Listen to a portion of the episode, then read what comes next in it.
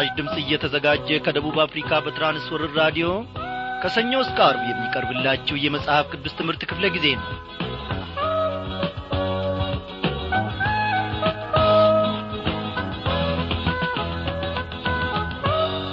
ውድ አድማጮቼ እግዚአብሔር በቀን ላይ ቀንን ጨምሮልን በሳምንት ላይ ሳምንታትን ጨምሮልን እነሆ በዕድሜያችንም ላይ ደግሞ ይቺን ሰዓትና ይቺን ደቂቃ አክሎልን በቃሉ ማዕድ ፊት ተሰብስበውናል እንደምናመሻችሁ በጌታ የተወደዳችሁ ክብሯን አድማጮቼ።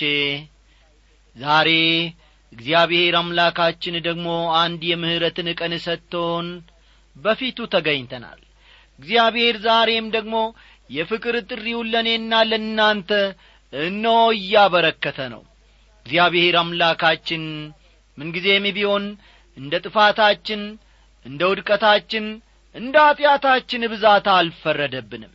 ዛሬም በፍቅር አንቀልባ ውስጥ እግዚአብሔር አድርጎን ያባብለናል። ጌታ ኢየሱስ ክርስቶስ ከትከሻው ላይ አድርጎ ደግሞ እንዳንወርቅ እንዳንጠፋ ወደ ዓለምም እንዳንመለስ ጠላት ዲያብሎስ እንዳያገኘን ይንከባከበናል።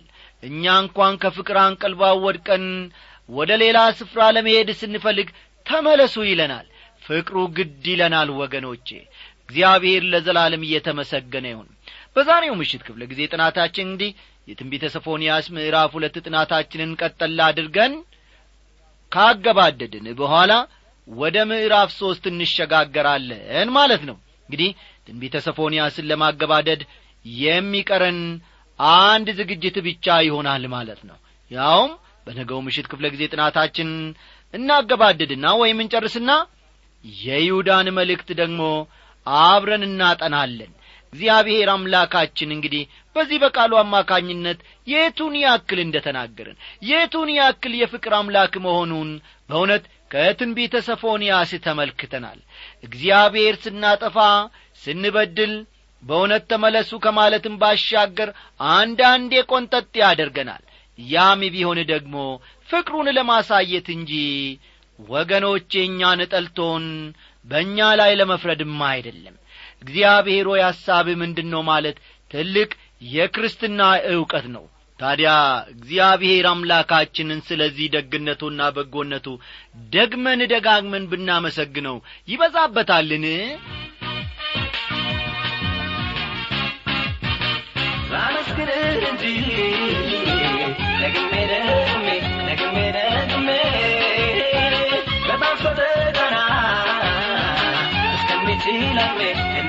let me,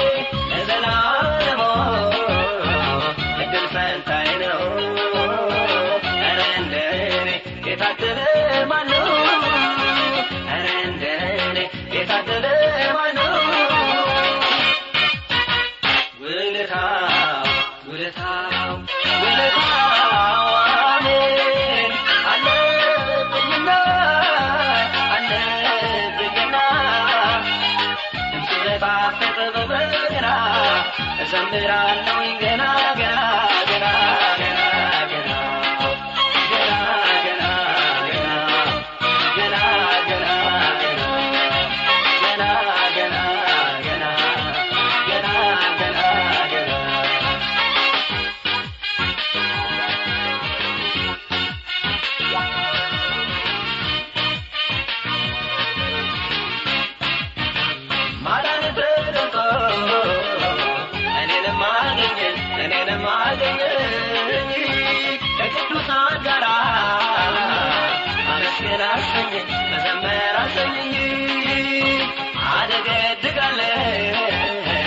ገብቼ ምስጋና ክብሬን እጥላለሁ ክብሬን ትልና ክብሬን እጥላለሁ ክብሬን ትልና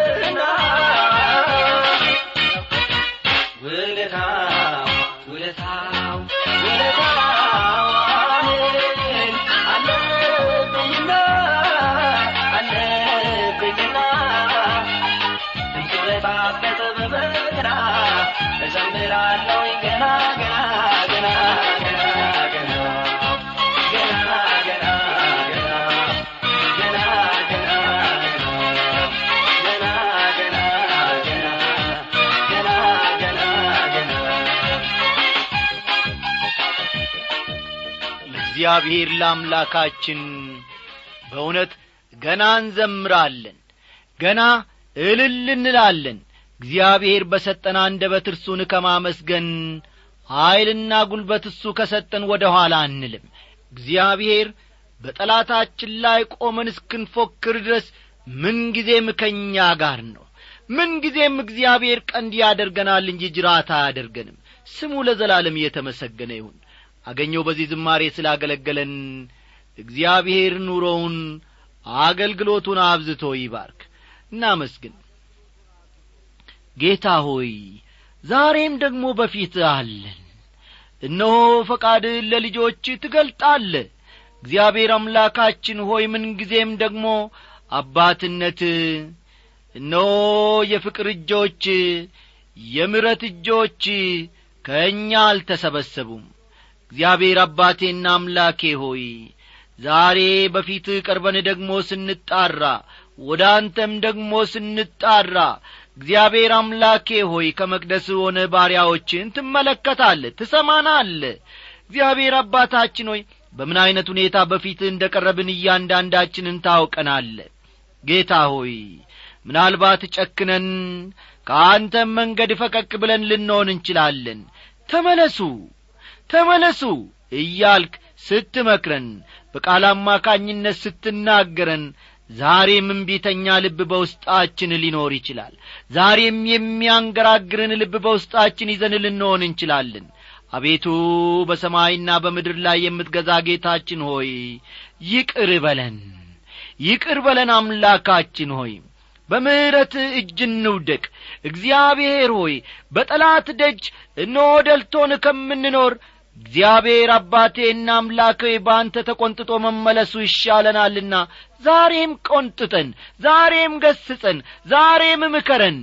እግዚአብሔር ሆይ አባት የሚወደውን ልጁን ይቀጣዋልና ቅጣን። ከአንተ ስንመለስ ከአንተም ስናፈገፍግ ከአንተ ስንኰበልል ዛሬም ቢሆን ቀጥተ ወደ ቤት መልሰን። ጌታዬና አምላኬ ሆይ እምቢተኞችና ከዳተኞች ሆነን እንዳንገኝ የልጅህን የኢየሱስ ክርስቶስን የመስቀል ፍቅር ከፊት ለፊታችን እሳልልን ባሪያ ጳውሎስ ለገላትያ ሰዎች እንደ ተናገረ ሁሉ ኢየሱስ ክርስቶስ እንደ ሞተ እንደ ተቀበረም ከፊት ለፊታችሁ ተስሎ ነበረ። አሁን በዚያ መንገድ እንዳትመላለሱ በዚያ የፍቅር መንገድ እንዳትራመዱ አዚምን ያደረገባችሁ ማን ነው ብሏል ዛሬም ደግሞ እኔም ሆንክ ወገኖቼ በአንድና በሁለት ምክንያት ጌታዬ ሆይ ለእውነትህ ሳንታዘዝ ለእውነትህም ደግሞ ለመታዘዝ እምቢተኛ ልብን በውስጣችን ይዘን እነሆ የራሳችንን መንገድ ተከትለን ልንሆን እንችላለን። ዛሬም ቢሆን መልሰን አሁንም መልሰን የቀድሞውን ፍቅራችንን የቀድሞውን እምነታችንን እግዚአብሔር አምላካችን ሆይ መልስልን። በኀይልህና በእውነትህ ደግሞ እግዚአብሔር አምላካችን ሆይ እኛነታችንን ግዛ። ጌታ እግዚአብሔር አባታችን ሆይ በዚህች ምሽት ደግሞ ከቃልህ እንደ ወትሮ ሁሉ አልልም ከወትሮ በበለጠ ሁኔታ ደግሞ ታምራትን ማየት የምንችልበትን ጸጋ ስጠን ድንቅ የሆነችው የፍቅር እጆች ደግሞ ትዳሰን። ስለዚህም ሁሉ እናመሰግንሃለን። በጌታችንና በመድኒታችን በኢየሱስ ክርስቶስ ያው ስም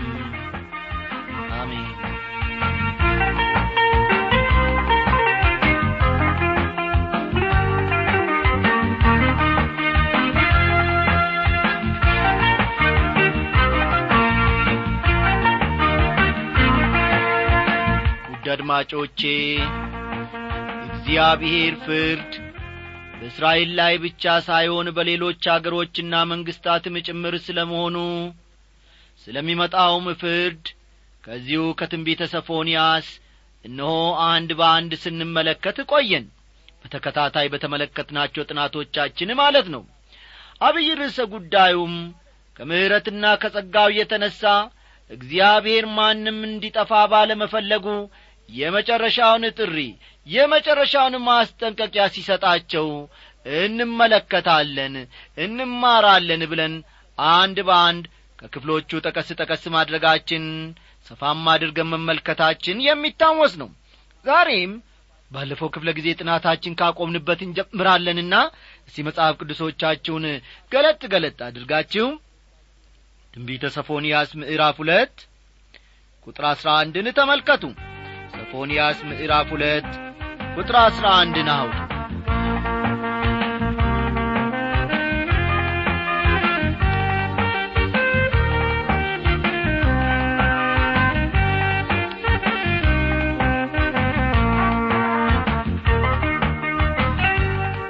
እግዚአብሔር እነዚህ ሕዝብ ላይ በትዕቢታቸው ምክንያት እንደሚፈርድባቸው ትዕቢት ዲያብሎስን ለውድቀት ያበቃ አደገኛ ኀጢአት መሆኑን እነሆ ከክፍሉ መመልከታችን የሚታወስ ነው። ዛሬ ደግሞ በቁጥር አሥራ አንድ የእግዚአብሔር ቃል እንዲህ በማለት ይጀምራል። እግዚአብሔር በእነርሱ ላይ የተፈራ ይሆናል የምድርንም አማልክት ሁሉ ያከሳቸዋል። በአሕዛብም ደሴቶች ሁሉ ላይ የሚኖሩ ሰዎች ሁሉ በስፍራቸው ሆነው ለእርሱ ይሰግዳሉ ይላል እርሱን ችላ ብለዋልና እግዚአብሔር በመንግሥታት ላይ ይፈርዳል። የማይታየው ባሪ እርሱም የዘላለም ኀይሉ ደግሞም አምላክነቱ ከዓለም ፍጥረት ጀምሮ ከተሠሩት ታውቆ ግልጥ ሆኖ ይታያልና። ስለዚህም እግዚአብሔርን እያወቁ እንደ እግዚአብሔርነቱ መጠን ስላላከበሩትና ስላላመሰገኑት የሚያመካኙት አጡ። ነገር ግን በሐሳባቸው ከንቱ ሆኑ። የማያስተውለውም ልባቸው ጨለመ። ጥበበኞች ነን ሲሉ ደንቆሮ ሆኑ። የማይጠፋውንም የእግዚአብሔርን ክብር በሚጠፋ ሰውና በወፎች አራት እግር ባላቸውም በሚንቀሳቀሱትም መልክ መስለው ለወጡ ይላል። ሮሜ ምዕራፍ አንድ ከቁጥር ሀያ አንድ እስከ ሀያ ሦስት እግዚአብሔር በዚህ ሕዝብ ላይ የሚፈርደው በዚህ ምክንያት ነው። እናንተ ኢትዮጵያውያን ደግሞ በሰይፌ ትገደላላችሁ ይላል። ቁጥር አሥራ ሁለትን ተመልከቱ። ኢትዮጵያ ያለችው አፍሪካ ውስጥ ነው። ይህም የእግዚአብሔር ፍርድ ዓለምን በሙሉ የሚነካ መሆኑን ያመለክታል። ቁጥር አሥራ ሦስት እርሱም በሰሜን ላይ እጁን ይዘረጋል አሶርንም ያጠፋል ነነዌንም ባድማ እንደ በረሃም ደረቅ ያደርጋታል ይላል። ኢትዮጵያ ያለችው በስተ ደቡብ ነው። አሁን ደግሞ ወደ ሰሜን በመዝለቅ በዚያ ያለው አሶር ከፍርድ እንደማያመልጥ ይናገራል። ሰፎንያስ በነበረበት ዘመን አሶር ዓለምን እየበጠበጠች ነበረ ነነዌንም ባድማ እንደ በረሃም ደረቅ ያደርጋታል ይላል። ዛሬ ተፈጽሞ የምንመለከተውም ይህንኑ እውነታ ነው። ከጤግሮስ ወንዝ ባሻገር በቀድሞዋ ነነዌ ከተማ አካባቢ አንዲት ሞሱል የተባለች ዘመናዊት ከተማ ትገኛለች። ይሁን እንጂ ይቺ ከተማ በፍጹም ለኑሮ የማትስማማ እንደሆነች ነው የሰማሁት። ቁጥር አሥራ አራት መንጎችም የምድርም አራዊት ሁሉ በውስጧ ይመሰጋሉ። ይብራና ጃርት በአምዶቿ መካከል ያድራሉ። ድምፃቸው በመስኮቶቿ ይጮኋል የዝግባም እንጨት ሥራ ይገለጣልና በመድረኮቿ ላይ ጥፋት ይሆናል ይላል። በሌላ አነጋገር ሕንጻዎቿ ሁሉ ይፈርሳሉ እንዳልነበሩም ይሆናሉ ማለቱ ነው። ቁጥር አሥራ አምስትን ተመልከቱ ተዘልላ የተቀመጠች በልቧም እኔ ነኝ ከእኔም በቀር ሌላ የለም ያለች ደስተኛይቱ ከተማ ይህቺ ናት። አራዊት የሚመሰጉባት ባድማ እንዴት ሆነች? በእርሷ በኩል የሚያልፈው ሁሉ እጁን እያወዛወዘ ያፏጫል ይላል። ባለፉት ዘመናት እግዚአብሔር መንግሥታት ላይ ፈርዷል። ዛሬም ቢሆን መንግሥታት ላይ ይፈርዳል ጌታ። ወደ ፊትም እንደሚፈርድ ጌታ ኢየሱስ ክርስቶስ በማያሻማ ሁኔታ ነበር የተናገረው። ከእንባቆም መጽሐፍ እንደ ተመለከትነው ወገኖቼ እግዚአብሔር በፍጹም ባልጠበቀው መንገድ እየተንቀሳቀሰ መሆኑን ነበር ነቢዩ የተረዳው።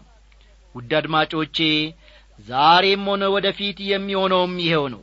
እግዚአብሔር እኔና እናንተ ባልጠበቅነው ሁኔታ ሕዝቦችና መንግሥታት ላይ ይፈርዳል።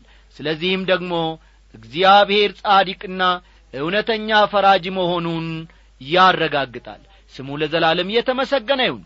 እንግዲህ በጌታ የተወደዳችሁ ወገኖች የዚህን የትንቢተ ሰፎንያስ ምዕራፍ ሁለት ጥናታችንን እዚህ ላይ ጨረስን። አሁን ደግሞ ቀጠላ አድርገን ከምዕራፍ ሦስት ጌታ መንፈስ ቅዱስ በረዳን መጠን ጥቂቱን ክፍል አብረን እንመለከታለን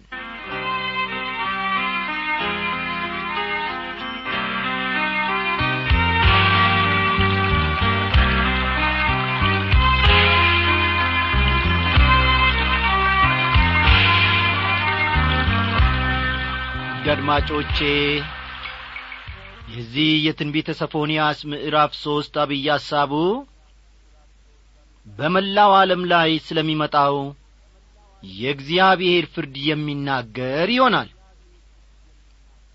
ፈጠን ፈጠን እያላችሁ ጻፉ። በመላው ዓለም ላይ ስለሚመጣው የእግዚአብሔር ፍርድ የሚል ይሆናል በራሷ በምድርና በመላው ዓለም መንግሥታት ላይ የሚመጣውን ፍርድ በተመለከተ የተነገረው ትንቢት የሚያበቃው በዚህ ምዕራፍ የመጀመሪያዎቹ ስምንት ቁጥሮች ነው።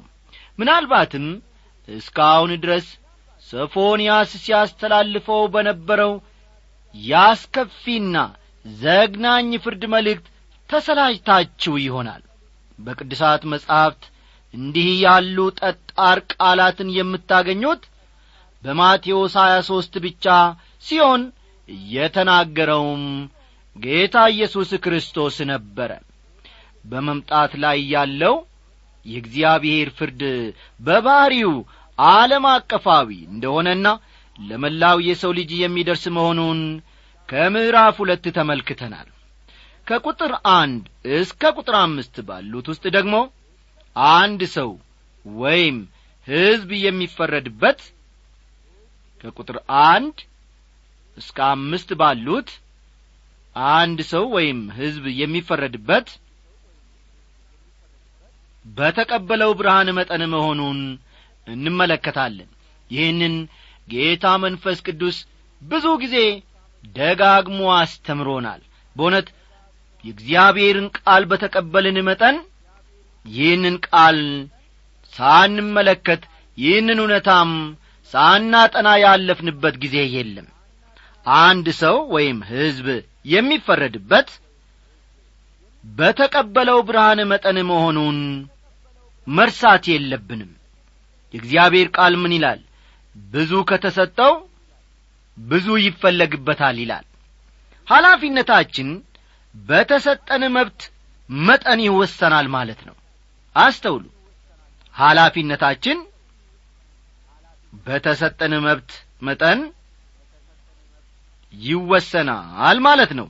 ቁጥር አንድ ለአመፀኛይቱና ለረከሰች ለአስጨናቂቱም ከተማ ወዮላት ይላል።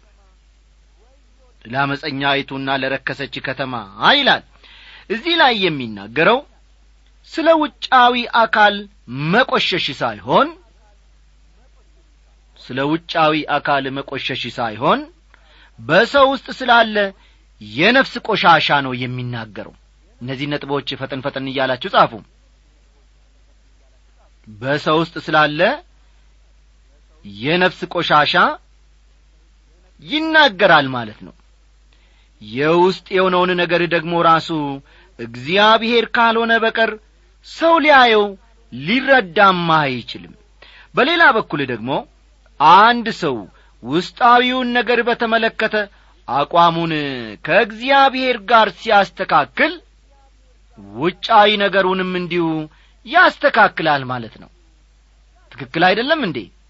አው አንድ ሰው ውስጣዊውን ነገር በተመለከተ አቋሙን ከእግዚአብሔር ጋር ሲያስተካክልና አንድ ሲያደርግ ውጫዊ ነገሩም ሁሉ እንዲሁ የተስተካከለ ይሆናል ማለት ነው።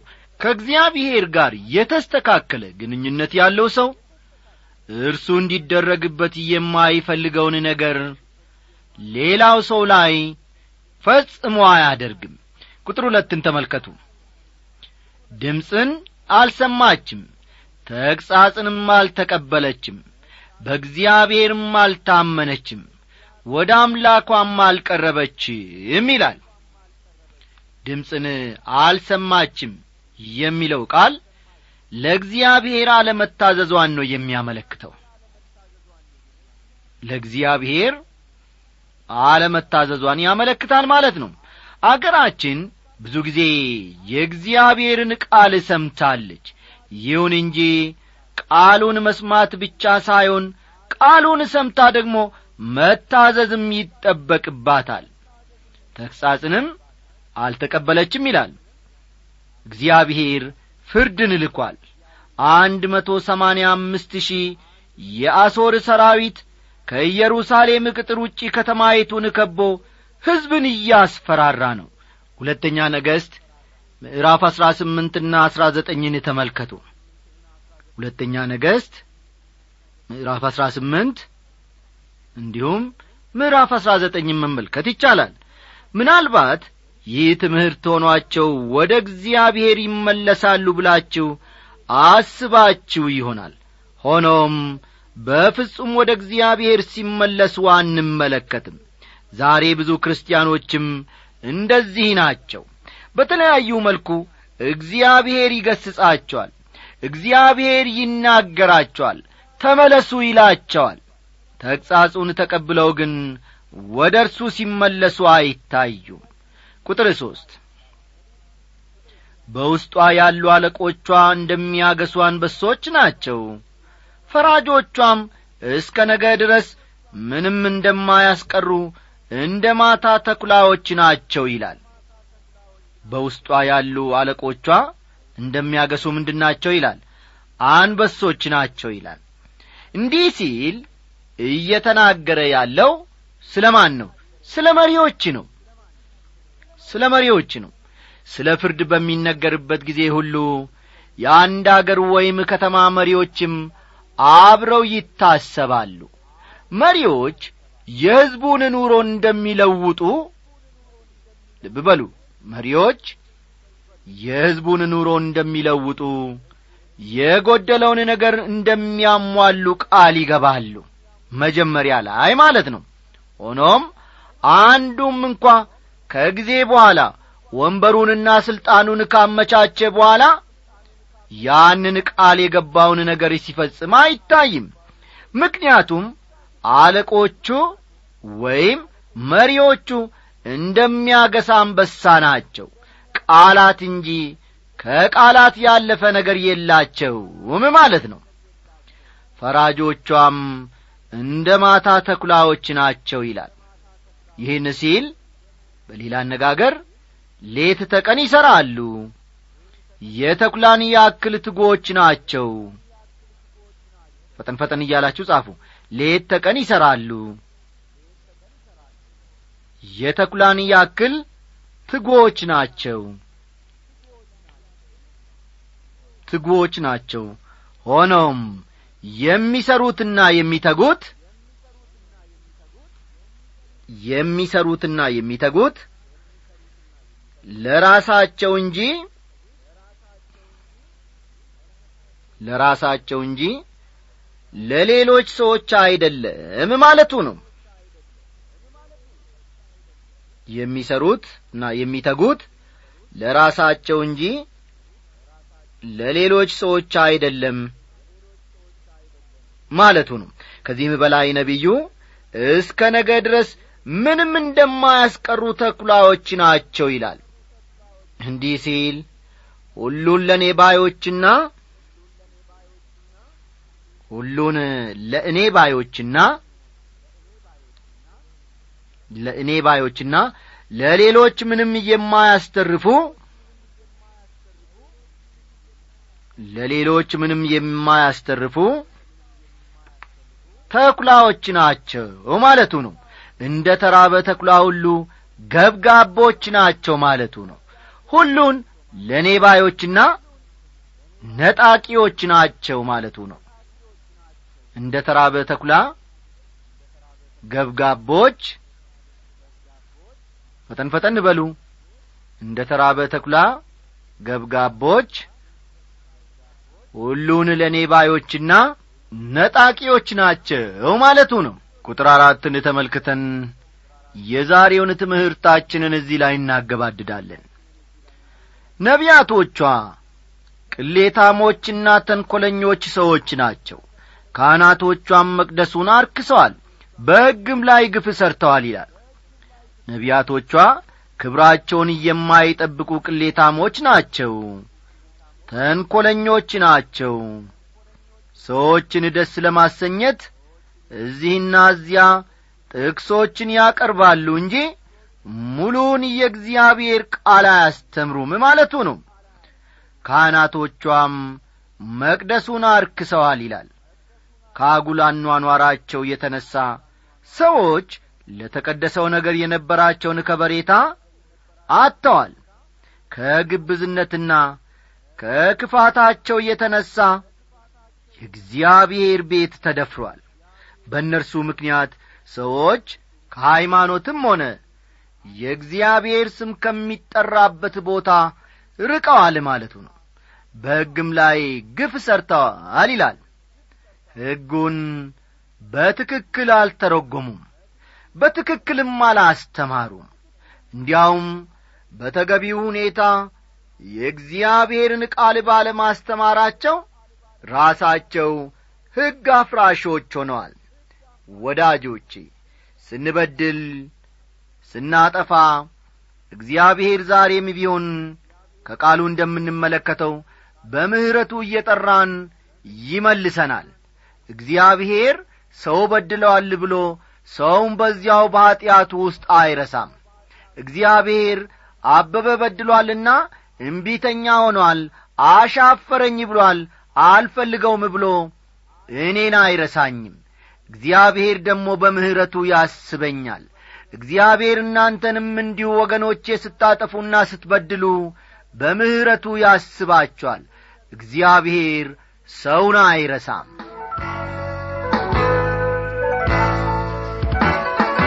ሰው አይረሳም ጌታ። ሰው አይረሳም ኢየሱስ ሰው አይረሳም ጌታ ሰው አይረሳም ኢየሱስ ሰው አይደለም ጌታ ሰው አይደለም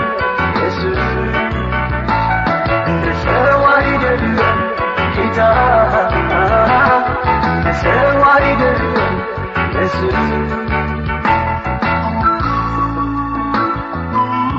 የዛሬው ዝግጅታችን እዚህ ላይ አበቃ። ደህና አድሩ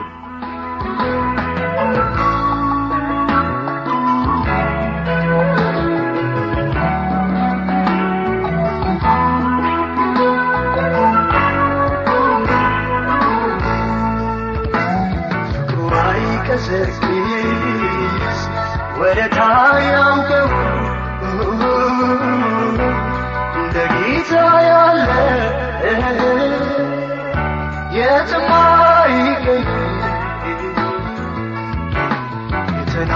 የተናገረብኝ ቃሉን ይፈጽማል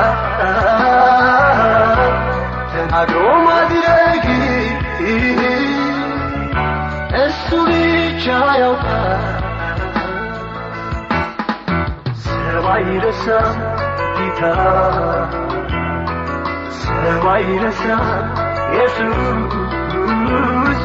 ሰው አይረሳም ጌታ ሰዋይረሳን ኢየሱስ ሰው አይደለም ጌታ